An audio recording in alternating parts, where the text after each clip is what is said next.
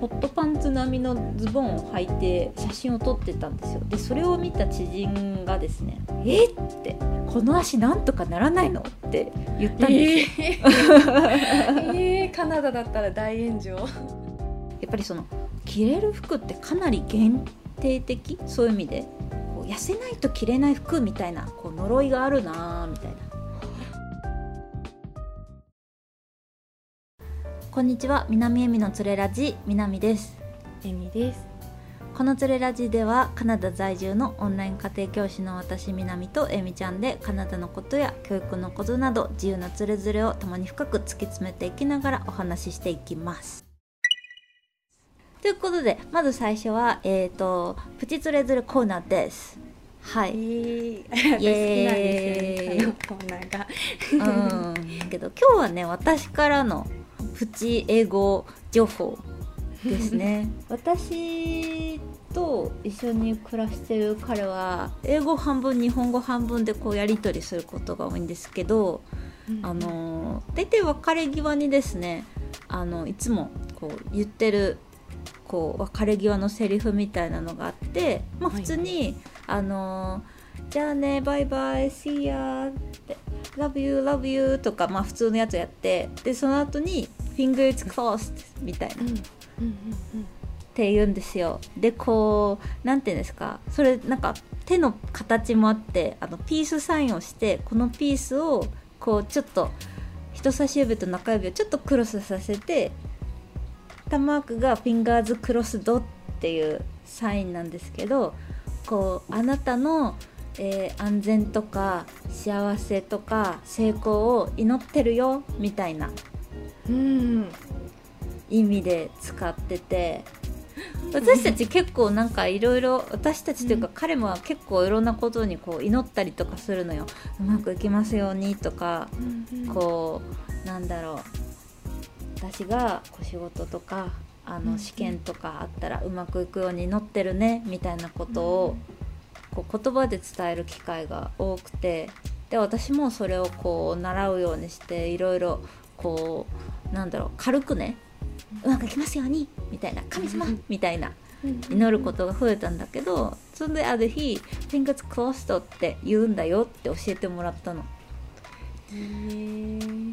私これが他のあの英語話者の人がどれぐらいあのカジュアルに使ってるかは いちいちフィンガーズクロスドするのみたいな顔かもしれないんだけどテスト前とかに聞くくらいかも「Fingers crossed」って。ああ本当ね。うん、ここぞという時に「あなたの成功を祈ってるよ」みたいな時にいいんじゃないかなって友達とか家族とかに使うの、うん、なんか十字架でしたっけ？このクロスってあのを表してるんでしたっけ？それが。あわかんない。私ちょっとそこまでしこう宗教的な意味があるかはちょっとわからないんだけど、うん、あのでも普通に、あの英語で「フィンガーズクロスドって打つとあのマークも出てくるから。出てきますよね。うん、うん、みんなそれあの検索してみて。なんか気をつけてね的なカジュアルさで南さん言ってる感じがしますね。そのエピソード的に、うん、ちょっとその特大バージョン的な。あそうだね、うん、うん、そうだね。本当に気をつけてねとかあの頑張ってねみたいなあのそういう時に使ってるのでなんかみんなも何かこうちょっとねえっと普通の頑張れじゃちょっとつまんないなって時は、フィンガーズクロスド使ってみたら いいんじゃない？違う？正しいかどうかは知らんがどうぞっていう感じですね。おおなかなか私は使よく使えるやつなので。便利ですね。はいあの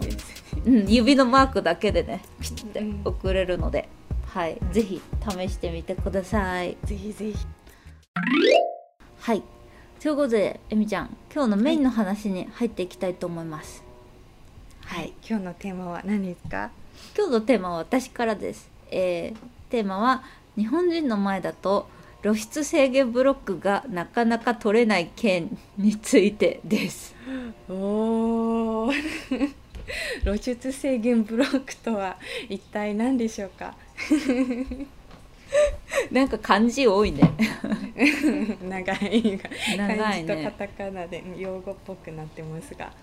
はい。あのつまりあの分かりやすく言い換えるとなんだろうなこう露出度の高い服っていうのは割とカナダでは普通なんだよ。こうみんな肩バーン出したりキャミソールみたいなんでバーって歩いてる人とかもあの老若男女問わずいっぱいいるしなんだろう。みんなそんな肌を見せることにそんなに抵抗ないわけですよ。でそういう話はあのちょっと前のえみちゃんのあのかぶれ女子はい。になってしまってる件みたいなエピソードでも話した通りなんですね。であの私もあのそんなにもう抵抗ないんですよ。日本にあ違うなそんなにもう抵抗ないんですよえっ、と全然肩が出たなんだろうなタンクトップ的なのを着たりとかあのワンピースちょっと丈の短いスカートのワンピースを着たりとかっていうのも全然抵抗ないんですねこっちで着るのに。でただただしそれってあのーただ日本人が集まる場所に行く時は私のそのスイッチは一気に日本スイッチモードになるんですよ。もうその露出しと言ってもその肩がなんだろうすごい細い紐のキャミソールとかはちょっと着たくなくなっちゃう感じ。そうそうそうそう絶対着たくないなって思っちゃうの。だから T シャツにジーパンとか、うん。そういう格好でもう切り替わっていくっていうことがなん。か私はなかなかそこがなんだろうそのスイッチの切り替わりが今でもこう、ん取れないっていうかなんかこへうー。そう。この前夏だから肩出た服を着替え用に持ってったんだけどなんかすごいこうインセキュアななんて言うんですか不安やなんだろう、うん。心もとない感感じなんかこうえなんか不安な感じがこう拭えなくてあやっぱなんか精神衛生的に良くないなみたいなことを思ったんですよね。私その感覚全然わ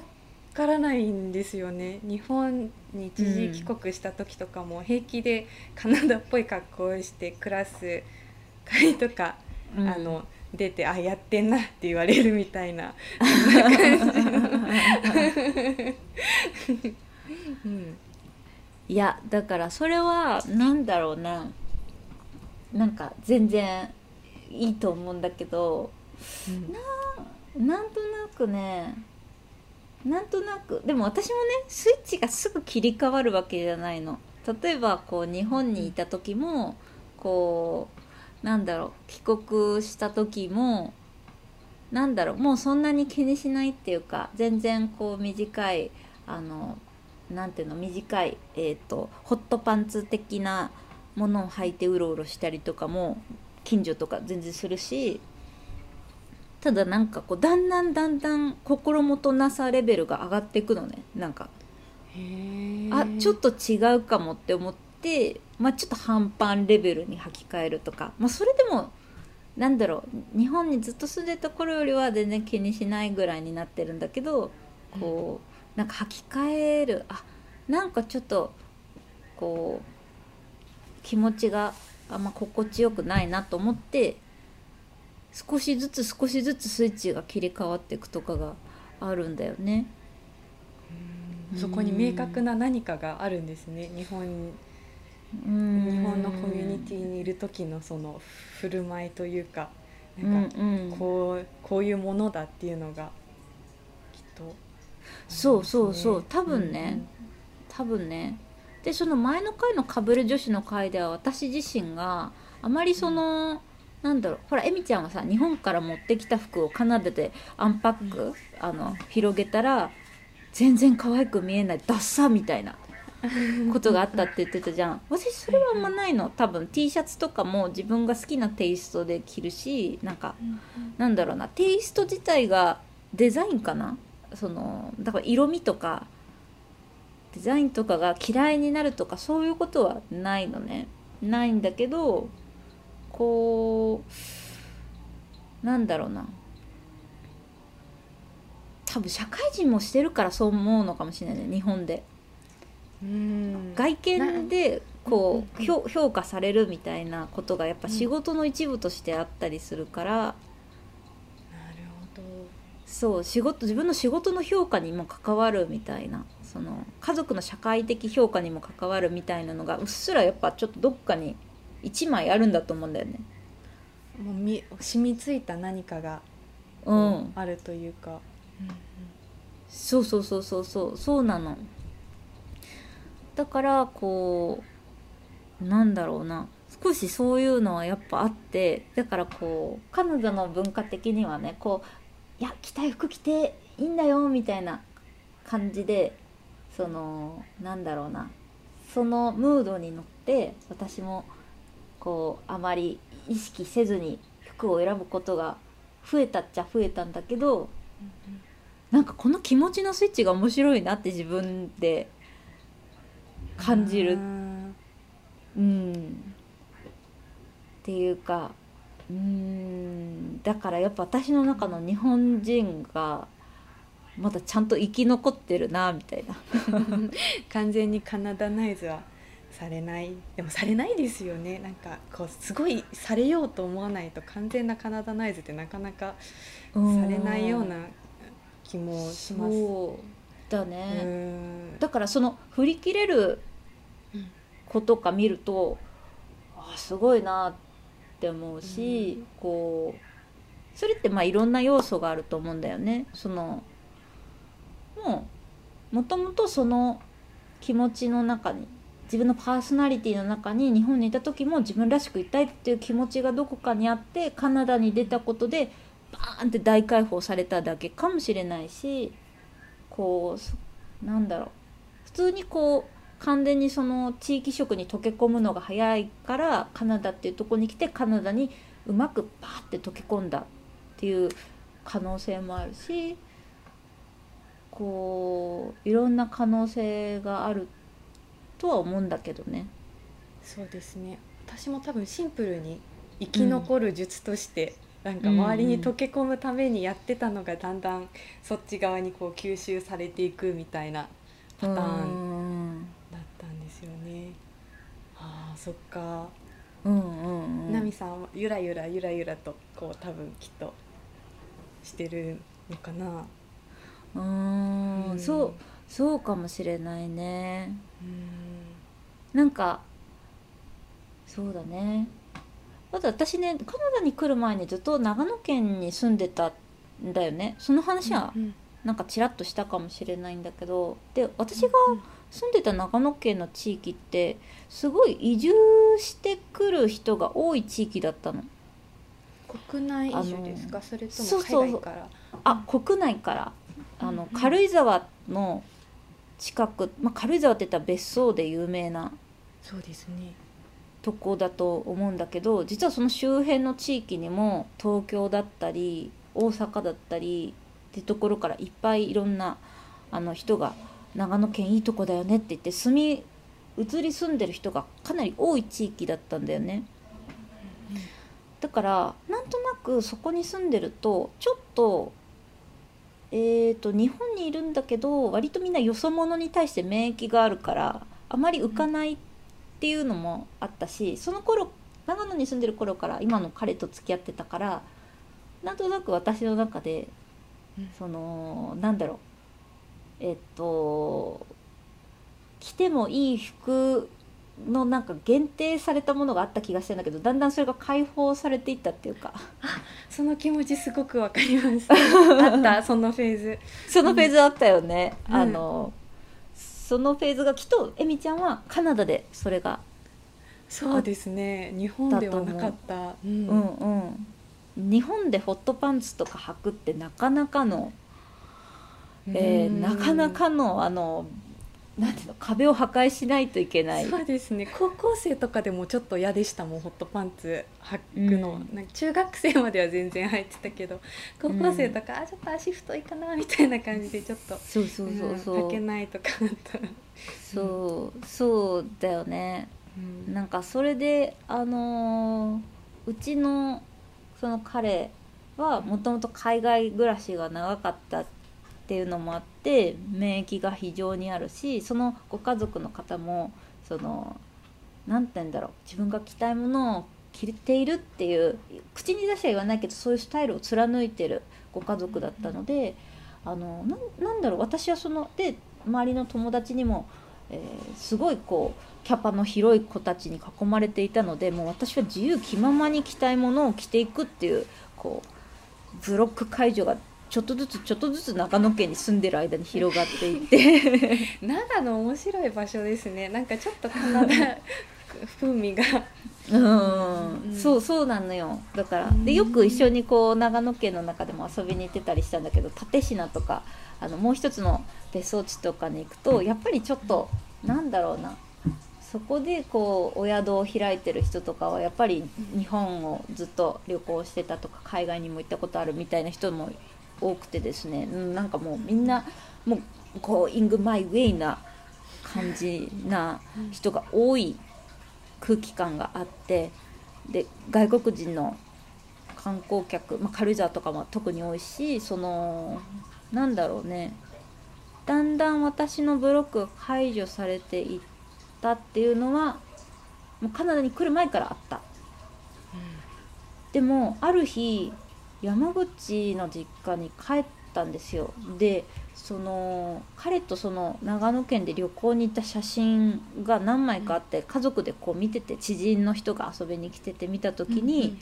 私そのまあ旅先リゾート地で旅先で山であんま人もいなかったしまあホットパンツ並みのズボンを履いて写真を撮ってたんですよ。でそれを見た知人がですね「えっ?」てもうちょっとこの足なんとかならないのって言ったんですよ、えー。えー、カナダだったら大炎上。あのー、それで私でもその感覚ちょっと久しぶりすぎて、うん、だから要は長野では自分が好きな人って自分と気が合う人しか付き合ってないからあこの感覚懐かしいって全然怒ったりとか傷ついたりとかは、うん、うん、全然なくただその状況をすごい俯瞰して見てる自分がいてこうなんだろうなあそうそうこの感覚が私のちょっと昔の大多数だったって思い出して。へえ忘れ去ってたんですね 周りのお友達とかもみんな。溶け込んでたんだそこに。うんまあ南だからしょうがないよねっていうこう環境を作ってきたんで 私は着々と。大事。そうそう。でなんかそのいやいやそんなで私の中の主観はいやいやそんなまあ細くもないけどそんな太くもないしすごい太いまあ太いけどまあ、腹は出てるけど、まあ、健康的じゃんみたいな感じで。いやその人いじり返したんですけどいやいや気にしすぎでしょマジ日本人みたいな。かぶれてるかぶれてる。カナダに来る前からかぶれてるから、ね、なんか、うん、っていうふうに返してたんですけどなんかあのそういうことがあってやっぱその日本人の多数の方の中ではやっぱりそのやっぱりその着れる服ってかなり限定的？そういう意味で。こう痩せないと着れない服みたいなこう呪いがあるなみたいな。そうそうだそういえば。うん、うん、うん、っていうこうそうなんですよね。あそういうのあったなと思ってこうそうなのだからこう余計にどこかでこう日本で長きにわたって生活してる人ってそういうこうなんだろう視点みたいなのがちょっと入ってると思うんだよね。そのそのさっきのその親戚のおじさん知人の方的な視点をもみんなが持ってるみたいなことですか？そうそうそうもしその口に出して言わなくても、うんうん、えその体型でその服着てるんだ驚きみたいな。ああでも私も持ってます。もうだいぶその目をしっかり閉じてますがあの なんかでも日本の YouTube とかなんかこう、うん。ネットフリックスとかにあるテレネットフリックスはないな。なんか時々見るテレビ番組とかを見てるとなんかちょっとその感覚を思い出し、うんうんでその目がちょっと薄くあ開いてなんかこうすごい太っなんふ太ってる人がこうちょっと露露出とかミニスカートとか履いてるとんっていうそのなんだろう違和感的な何かうん。みたいなのを感じる心は多分私もまだそうだよね、うん、うんうんうん。でだからこうそれを思うとやっぱりこうなんかそうじゃない時もあるんだけど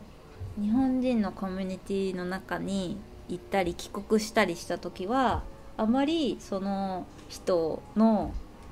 なんだろうそういう繊細な神経をくすぐりすぎないように 私も服を選んでいこうかなみたいなのがきっと無意識に働いてるんだと思う。まあ好きな服着るんだけどねその中で。そう。私あの平和が私のな人生の中の超優先度高いので周りの平穏が。あーなるほど。こうキャミソール着て驚かせないように的なそう、うん。なそう。何回か私多分そういう事故をしちゃってて多分多分私も同窓会とかで薄着で行ってあみたいな瞬間が何度かあったからその、私の中ではそれがただ損なの。なんか。その私の心にあ周りのそこにざわざわってさせてることで私の心もざわざわするから私にとって損でしかないのね。着たい服着るってことよりも。確かに、うんなのでそういう選択その、まあ、コンサバティブな服を選ぶっていうことが自分の中で妥当な選択肢として入ってるっていうこと。いや面白いですね。なんかどちらかというとこの体型でこの服着てる君がおかしいみたいな目を持つってすごいタブーじゃないですか。カナダだって場所でもう言言った瞬間に袋叩きだよね、もう。そうその人が悪いからどっちかっていうとそれを着てるそれを着ててそのなんか言われた方っていうのはもうすごいものすごい被害者というか,、なんか自分の着たいものを着るのが正義的な側面がうんうん。うんあったり